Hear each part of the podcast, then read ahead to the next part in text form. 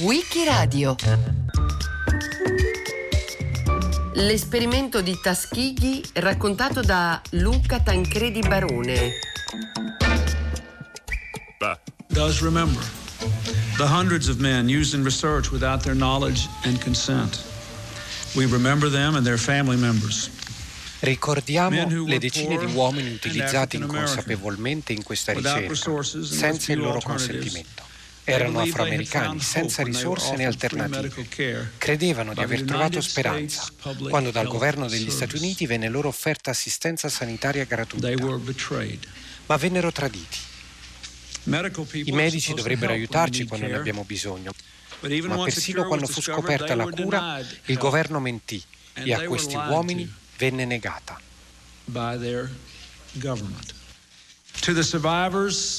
Ai sopravvissuti, ai membri delle loro famiglie, ai loro figli e nipoti, dico che nessun potere sulla terra può restituirvi le vite perse, il dolore patito, gli anni di tormento interiore e di angoscia. Non si può disfare quanto è stato fatto.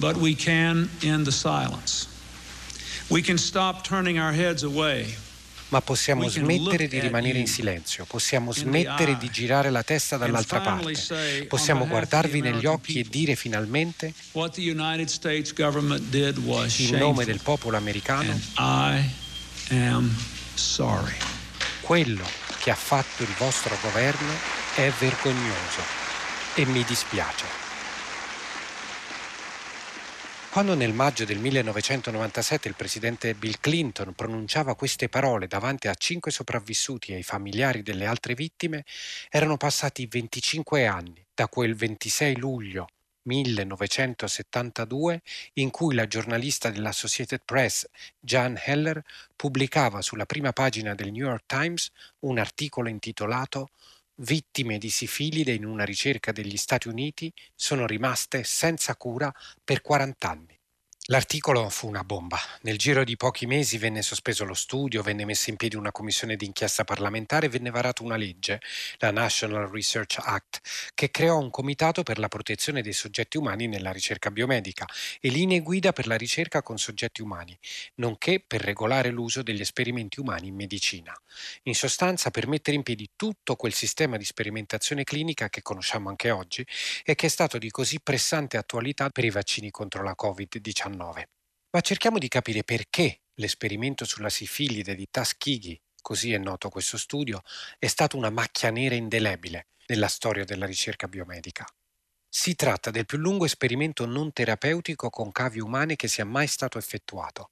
Coinvolse 600 uomini, tutti neri, 400 dei quali malati di sifilide, una delle malattie più gravi con cui l'umanità si confronta da secoli, tanto stigmatizzata che ogni paese la chiama col nome di un altro paese.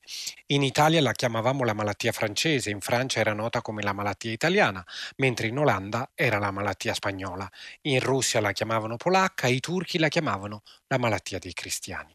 La sifilide era ed è una piaga perché è una malattia subdola molto difficile da diagnosticare e può tardare moltissimi anni per rendere evidenti i suoi devastanti effetti, che possono colpire praticamente qualsiasi organo. Ebbene, nello studio di Tuskegee solo gli uomini in uno stadio avanzato della malattia vennero selezionati e vennero, come ricordava Clinton, privati volutamente degli antibiotici quando divennero disponibili al resto degli statunitensi.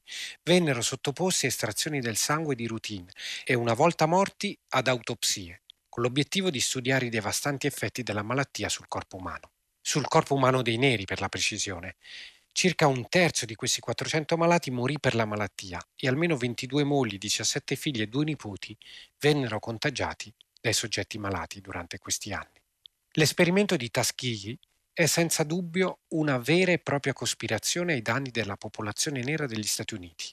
Facciamo un salto indietro per capire come si arrivò a questo e come mai durò ben 40 anni prima che qualcuno lo fermasse. Tutto inizia nel 1932 nella contea di Macon, in Alabama, nel profondo sud degli Stati Uniti. Qualche pennellata per dare un po' di contesto. Circa l'82% della popolazione della contea di Macon era nera, più di un terzo della quale era affetta da sifilide. L'80% di questa popolazione arrivava a malapena alla licenza elementare. Era un contesto insomma molto rurale, poverissimo. La metà delle persone viveva al di sotto della soglia di sopravvivenza, lavorando nelle piantagioni di cotone in condizioni non molto diverse da quelle dei loro progenitori schiavi.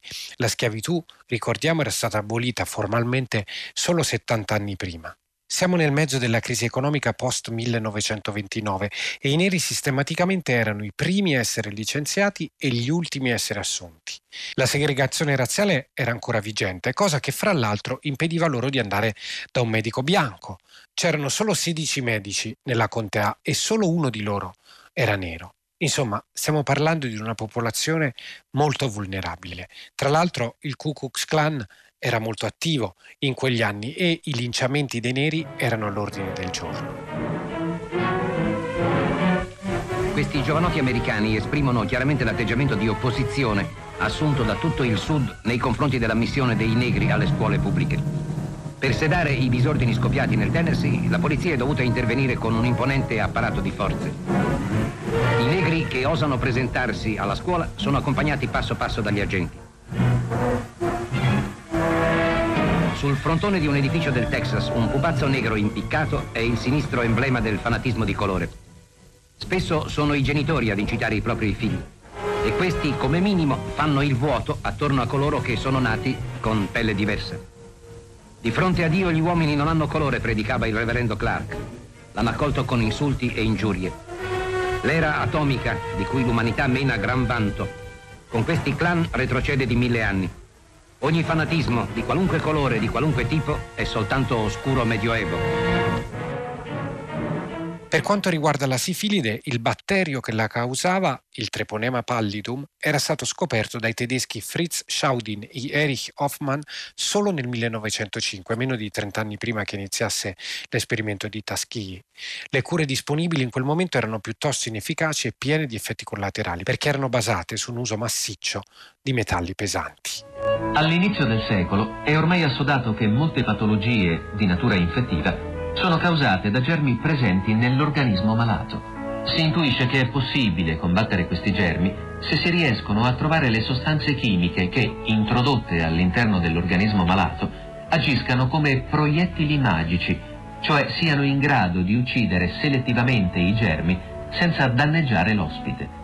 I progressi della chimica all'inizio del Novecento determinano un forte salto di qualità nella medicina e quindi nella sanità pubblica. Le industrie non si limitano più a mettere in commercio sostanze curative estratte dalle piante, ma appunto producono medicinali sintetizzati in laboratorio. È nata la farmaceutica chimica. Nel 1909 Ehrlich realizza il Salvarsan, un derivato dell'arsenico in grado di riconoscere e attaccare selettivamente il germe della sifilide. Il farmaco viene messo in produzione nel 1910. Nel 1899 la Bayer produce e mette in commercio l'acido acetilsalicilico, l'aspirina, destinata a diventare uno dei farmaci più longevi e famosi del mondo. Dopo la Prima Guerra Mondiale, le autorità sanitarie statunitensi erano preoccupatissime dal numero di vittime causate dalla malattia, che dopo l'influenza cosiddetta spagnola era la principale preoccupazione per i soldati americani. Dato che il Public Health Service, il sistema pubblico di salute, sapeva che il problema era specialmente grave fra i neri, mette in piedi un programma che originalmente vuole aiutare a curare i malati, o almeno aiutare a prevenire la malattia, anche se ricordiamolo, gli antibiotici non sono ancora in commercio. Alexander Fleming scopre la penicillina nel 1928, ma gli antibiotici diventano accessibili sul mercato solo dopo la Seconda Guerra Mondiale. Con l'aiuto di una fondazione privata il governo statunitense aveva dato all'inizio degli anni venti il via a un programma in cui effettivamente si cercavano di curare alcune delle malattie che affliggevano la popolazione più fragile dell'Alabama. Ma a un certo punto però Complice la crisi, nel 1931 i fondi finiscono e il programma di aiuto viene cancellato. Questo è il momento in cui Tagliaferro Clark e Raymond von der Leer, i responsabili del progetto Tuskegee che portano il nome di protagonisti di un romanzo di Charles Dickens, decidono che ora che avevano incominciato sarebbe stato un vero peccato non continuare a tenere sotto controllo gli uomini della contea che avevano identificato. Per cui per sei mesi decidono di continuare a seguirli senza però fornir loro nessun trattamento perché non c'erano più i fondi per farlo e poi nel futuro si sarebbe visto. Siamo, come dicevamo, nel 1932 e qui inizia il famigerato esperimento Tuskegee. Fin dall'inizio è chiaro che di buona intenzione è lastricata la strada dell'inferno, soprattutto se le intenzioni non sono poi così buone. Quando cercano di reclutare volontari per lo studio, persino quando ancora si trattava di curarli, non viene mai spiegato alle persone coinvolte che avessero la sifilide. Con la scusa che la popolazione era poco istruita e armati della condiscendenza bianca rispetto alla popolazione nera e della prosopopea degli scienziati saccenti, parlavano loro di bad blood, sangue cattivo, un termine onnicomprensivo utilizzato per descrivere praticamente qualsiasi tipo di malessere, ivi compresi naturalmente i sintomi dovuti all'ultima delle tre fasi di sviluppo della sifilide che, ricordiamo, nelle prime due fasi causa invece solo sintomi molto blandi ma in nessun momento, né allora né nei 40 anni successivi, viene loro spiegato che hanno la sifilide, né come prendere misure per evitare di contagiarla. Alla base delle idee di Clark e von der Leer c'è comunque un'idea scientifica profondamente razzista, che la sifilide cioè avesse effetti diversi sui bianchi e sui neri, che sui bianchi colpisse il cervello perché i bianchi sono cognitivamente superiori, mentre per i neri gli effetti sarebbero stati più su altri organi meno nobili. In sostanza, quindi, in quei sei mesi lo studio voleva dimostrare che i neri non avrebbero sviluppato neuropatie perché il loro cervello era sottosviluppato. Scrive Clark, che dicevamo era uno dei primi responsabili dello studio Tuskegee, lo stato delle cose è dovuto allo scarso conoscimento da parte dei dottori della popolazione negra, delle condizioni economiche depresse, delle relazioni sessuali promiscue molto comuni in questo gruppo di popolazione. Queste relazioni non solo contribuiscono alla diffusione della sifilide, ma contribuiscono anche all'indifferenza prevalente rispetto a qualsiasi tipo di cura, scrive. In sostanza dice, non gli diamo nessun farmaco, ma tanto non lo vorrebbero lo stesso. Oltretutto questa ipotesi razzista non è neppure confermata dai dati. In studi successivi si dimostra che ben il 61% dei casi di sifilide nella contea di Macon è di tipo congenito, ossia che viene trasmessa al parto, non da relazioni sessuali promiscue. E così, dicevamo, lo studio, chiamiamolo così, continua per altri sei mesi. Regolarmente i medici vanno a visitare i pazienti, fanno prelievi di sangue, a volte dolorose punture lombari, l'unico modo che avevano i medici per verificare se i soggetti stavano sviluppando neurosifilide. E tutto questo, lo ricordiamo ancora una volta, senza mai spiegare qual era l'obiettivo dello studio e che, in effetti, non stavano loro fornendo nessun farmaco, o meglio, davano loro aspirina, che per una popolazione che non l'aveva mai sperimentata pareva un farmaco miracoloso, come in effetti era, dato che era capace di alleviare molti tipi di dolore. Peccato però che non curasse un bel niente nel loro caso. A questo punto vale anche la pena notare che lo studio era stato condotto comunque molto male. Vengono smarrite molte persone, alcune delle persone nel gruppo di controllo che si ammalano vengono passate all'altro gruppo. Sappiamo che sono nati circa mille bambini alle persone seguite, ma non c'è un registro delle loro condizioni, se e quando sono morti, se presentavano problemi alla nascita. Insomma, non proprio quello che si dice uno studio rigoroso. Alla fine dei sei mesi, l'altro ideatore del progetto, von der Leer, comincia a pensare, beh, ora che abbiamo tutti questi bei fantastici dati, che peccato, no? Perderli. Ecco cosa scrive all'altro ideatore, Clark, nel 1933. Alla fine del progetto avremo un gran numero di casi che presentano varie complicazioni della sifilide e che non saranno stati trattati. Se li seguissimo per altri 5-10 anni potremmo imparare un sacco di cose interessanti sul decorso e sulle complicazioni di una sifilide non trattata. In sostanza, von der Leer propone di passare, stavolta in maniera definitiva, da uno studio nato per curare a uno studio meramente osservativo. Ma è chiaro che c'è un problema. A quel tempo già si sapeva che in una percentuale dei casi la sifilide si cura da sola. Si sapeva già in percentuale quanti continuano a mostrare sintomi e quanti no, e quante persone la possono trasmettere. L'unico vero motivo per continuare uno studio del genere e se si ha l'idea in testa che i neri ne sono affetti in maniera diversa dai bianchi. Per non parlare del fatto che ai volontari, come dicevamo, veniva sistematicamente mentito, non veniva loro detto esattamente cosa avevano e veniva loro fatto credere che gli si stava somministrando una cura, mentre invece il vero obiettivo era attendere che morissero senza curarli per osservare mediante autopsia gli effetti della sifilide nel loro organismo. In sostanza, ormai tutto l'esperimento si era trasformato nel prendere nota dei nomi e degli indirizzi dei malati, male come abbiamo visto, di tanto in tanto andare a fare un prelievo a cambio di un pasto caldo e sostanzialmente attendere che morissero per chiedere alle famiglie di poter effettuare l'autopsia a cambio della copertura delle spese funerarie. E se questo vi ricorda Mengele nei campi di concentramento, forse non siete troppo lontani e in effetti Proprio gli esperimenti nazisti e l'esperimento di Tuskegee sono alla base delle linee guida etiche che sono state messe in piedi dalla comunità internazionale per evitare nel futuro questo tipo di abusi, che, ricordiamolo, in entrambi i casi sono basati su scienza razzista, nell'un caso contro gli ebrei e nell'altro contro i neri. L'idea di fondo è che la purezza della razza c'entri con i risultati di una ricerca, con il valore di uno studioso.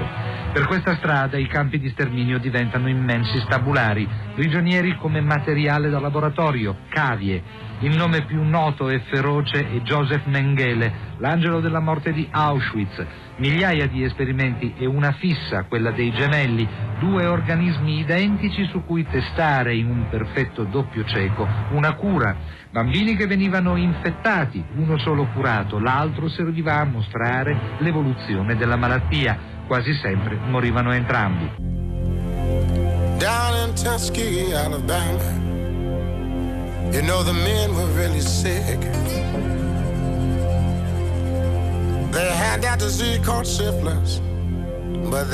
E così lo studio continua negli anni 30, mentre molti dei responsabili si vanno succedendo, il che senz'altro facilita il fatto che nessuno si sente in dovere di chiedersi se quello che stavano facendo fosse giusto o meno. Ma nel 1940 arriva la guerra, con la conseguente coscrizione obbligatoria. E qual è una delle principali malattie che i medici cercano prima di mandarti in guerra? Proprio la sifilide e pertanto i responsabili del Tuskegee Study che fanno? Mandano al distretto militare l'elenco dei 256 uomini ancora in vita dello studio e al di sotto dei 45 anni di età, che era il limite per essere arruolati, chiedendo che non vengano reclutati. Non solo, ordinano ai medici della contea di non diagnosticare la sifilide a queste persone. Ma negli anni 40 succede anche un'altra cosa, come dicevamo poc'anzi. La penicillina, scoperta da Fleming nel 28, comincia a essere prodotta in maniera industriale nel 1942, cioè dieci anni dopo l'inizio dell'esperimento Tuskegee. All'inizio viene somministrata solo ai soldati, ma dopo la guerra comincia una grande campagna negli Stati Uniti per somministrare antibiotici. Anche nella contea di Macon, al centro della nostra storia, arriva un pulmino per iniettare la penicillina ai malati, tranne ai nostri 114, ormai sono solo 114, a cui viene impedito di accedere a questo trattamento. È di questa epoca la cinica lettera che von der Leer, lo ricordiamo, uno degli architetti dello studio, ma che ormai fa ben altro, manda ai suoi colleghi che ancora seguono lo studio, dicendo loro Spero che la disponibilità di antibiotici non abbia interferito troppo con il progetto, come se curare i malati fosse un'interferenza. In nessun momento i responsabili della ricerca pensarono di dover rianalizzare il loro studio alla luce dei codici di Norimberga appena approvati dopo la Seconda Guerra Mondiale e dopo gli esperimenti dei nazisti. La storica della medicina Susan Reverby, che ha scritto due libri sull'esperimento Tuskegee, dice non potrò mai sottolineare abbastanza quanto poco questo studio ha contribuito alla ricerca scientifica sulla sifilide. Non abbiamo imparato nulla da questa ricerca, in parte tra l'altro perché i registri dei pazienti che avevano erano pessimi, non riuscivano ad avere sotto controllo nulla. Nel 1948 infatti avevano già perso un quarto delle persone, che avevano la belle meglio sostituito con altre persone. Tra l'altro, alcuni dei pazienti in realtà avevano ricevuto della penicillina, perché all'epoca veniva prescritta per qualsiasi cosa e quindi si calcola che circa un 30% delle persone coinvolte nello studio aveva ricevuto una qualche quantità di questo antibiotico, non per la sifilide, ma per curare qualche altra cosa. Anche di questo i medici responsabili dello studio non tengono conto. E per confermare la sciatteria di questo studio, alla fine solo al 36% dei deceduti viene davvero effettuata l'autopsia.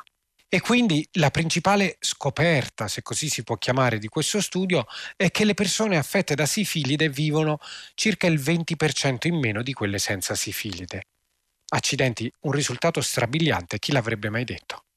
Nel 1972, quando venne pubblicato il famoso articolo sul New York Times che finalmente gettò luce su questo scandalo, dei 400 iniziali erano morti 357 uomini, 154 dei quali per malattie cardiache, anche se non è ben chiaro se la sifilide c'entrasse qualcosa oppure no. Degli altri si calcola che fra i 28 e i 107 siano morti effettivamente per gli effetti della sifilide, persone che si sarebbero potute salvare se fossero stati loro amministrati i farmaci adeguati disponibili fin dalla metà degli anni 40, cioè da 30 anni. Ma in 40 anni, possibile che nessuno si sia fatto qualche domanda? Qualcuno in realtà sì che aveva cercato di fermare lo studio. Nel 1964 un medico, Irving Schatz, legge uno degli articoli scientifici, ne vennero pubblicati una quindicina, su pazienti con sifilide non trattata e si allarma. Come è possibile, si chiede, che esista uno studio del genere, visto che abbiamo da 20 anni una cura per questa malattia? Scrive al Public Health Service, i predecessori di quelli che oggi si chiamano CDC, e chiede spiegazioni pregando di riconsiderare in termini etici il tipo di ricerca effettuata. Nessuno gli risponde. Nel 1969 uno statistico nero, Bill Jenkins, attivista contro la discriminazione razziale, ricordiamo che siamo negli anni 60, lavora alla CDC e sente parlare di questo studio. Chiede spiegazioni ai suoi superiori, ma come tutti i rompiscatole viene messo a tacere. Cerca di scrivere ai giornali, bussa a tutte le porte, ma non c'è niente da fare.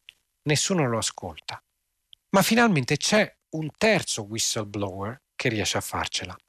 Si chiama Peter Buxton, questo piccolo eroe. È uno stagista nel 1965 il suo compito è proprio fare contact tracing dei casi di sifilide a San Francisco. Anche lui viene a sapere del Tuskegee Study e comincia a leggere gli articoli scientifici pubblicati dove si parla sempre di volontari, concetto sul quale lui è immediatamente molto scettico. Anche a lui viene mentito dicendogli che queste persone possono ricevere le cure quando vogliono e messo a tacere. Ovviamente non gli viene spiegato che queste persone non sapevano neppure di essere malate. Sarebbe stato curioso che chiedessero una cura per una malattia che non sapevano di avere. Nel frattempo Buxton lascia i CDC, si laurea in legge e tre anni dopo fa una mossa più furba. Anziché protestare per ragioni morali, stavolta lo fa da bianco. In anni pochi mesi prima era stato assassinato Martin Luther King, in cui il conflitto razziale è esplosivo. In sostanza dice, il 100% dei soggetti è nero. Questa è dinamite politica, chissà cosa potrebbero dire i giornalisti, anche perché si sa, dice lui, che i neri sono stati usati in molti altri esperimenti medici, loro malgrado. A questo argomento il capo della sessione di malattie venere sembra un po' più sensibile. Si apre un dibattito interno non sull'opportunità di informare i soggetti e dare loro la possibilità di scegliere il da farsi, ma praticamente discorrendo del fatto che dare loro la penicillina ormai sarebbe inutile. Grazie per le sue preoccupazioni, pensiamo sia il caso di continuare, scrivono. Siamo alla fine degli anni 60. Da allora Buxton è ossessionato con questo tema, lo racconta a tutti fino a che nel 1972 a una festa si siede accanto un'amica sua, una giornalista dell'Associated Press di nome Edith Lederer, che finalmente sembra interessata alla storia. La sua capa però decide di non affidare a lei la scrittura dell'articolo pensando sia troppo giovane e invece chiede a Jean Heller, con più esperienza, di scriverla. E il 26 luglio di quell'anno 1972 la storia appare sulla prima pagina del New York Times, come abbiamo visto. La cosa interessante è che l'articolo non menziona fino al sesto paragrafo, e lo fa solo una volta, il fatto che questi uomini fossero tutti neri, che invece è un elemento centrale di tutta questa faccenda. La vicenda diventa quindi immediatamente uno scandalo bioetico, ma non è subito identificato come uno scandalo anche razziale. Anzi, nei primi anni, dai CDC da tutte le persone coinvolte, c'è uno sforzo costante e sistematico sui media per scartare un'implicazione razziale, ripetendo con notevole cinismo come spiegava John Donald Miller, che era allora il capo della sezione malattie venere della CDC, che ai pazienti non erano negati farmaci, ma semplicemente non venivano loro offerti. In questo rapporto abbiamo espresso la nostra preoccupazione per la mancanza di attenzione verso la protezione dei diritti e del benessere delle persone coinvolte nella ricerca. La società non può più permettersi di lasciare la valutazione del bilancio fra diritti individuali e progresso scientifico solo alla comunità scientifica. Le rivelazioni dello studio Tuskegee sulla sifilide ancora una volta confermano questa conclusione. Offriamo la nostra proposta ad ampio respiro nella speranza che il processo decisionale per la ricerca umana diventi più aperto e regolamentato più efficacemente. Ma regole precise e procedimenti efficienti non sono per se stesse sufficienti a evitare un nuovo caso Taschighi. Per quanto ben architettato sia il sistema regolatorio, il pericolo di adesione formale a standard etici e di trovare pretesti per flessibilizzarli persisterà.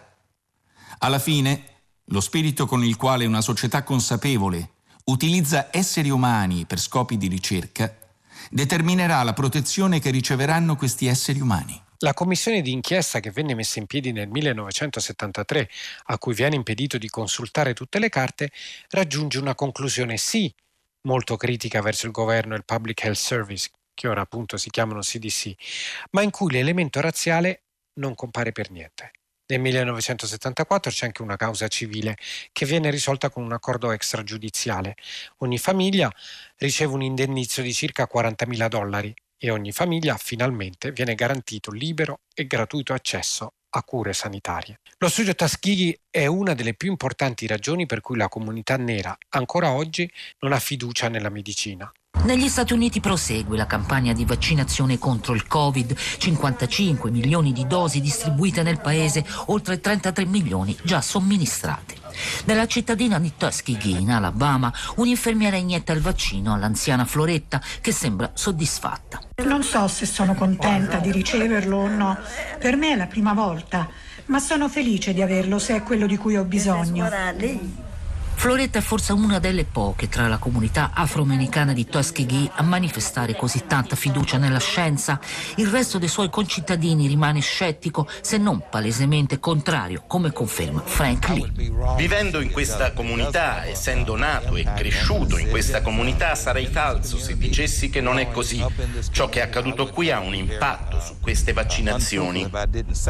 La memoria di Frank corre e tutto si spiega fino al 1972 quando la vicenda viene portata alla luce dai media ed il leader della comunità si reca da un avvocato per una causa conclusasi con un risarcimento di 9 milioni di dollari e le scuse alla nazione intera nel 97 dell'allora presidente Clinton. And I am sorry. Grazie alla vicenda le leggi sono cambiate, la sperimentazione senza consenso informato è vietata, ma l'effetto Tuskegee è ancora radicato. La paura di essere usati come cavie persiste, convince questa gente del contrario. Sarà un lavoro lungo. Ma più che leggere la storia terribile di questo studio come un problema di fiducia di un segmento della società verso la ricerca scientifica, forse sarebbe il caso di puntare i riflettori su un altro aspetto. Come mai il sistema ha fallito così tanto? Perché ci sono voluti 40 anni per smascherare il razzismo e la moralità di questa ricerca? Cosa avrebbero potuto fare i ricercatori coinvolti perché non accadesse? Chi sono i responsabili di quanto accaduto? E soprattutto, può, mutatis mutandis, accadere di nuovo? Il 26 luglio 1972 il New York Times pubblica in prima pagina la storia dell'esperimento di Tuskegee condotto nello stato dell'Alabama su un gruppo di afroamericani malati di sifilide usati come cavie. Luca Tancredi Barone l'ha raccontato a Wikiradio.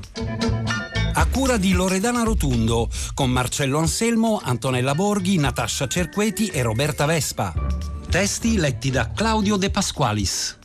Per riascoltare e scaricare il programma vai sul sito di Radio 3 o scarica l'app RaiPlay Radio.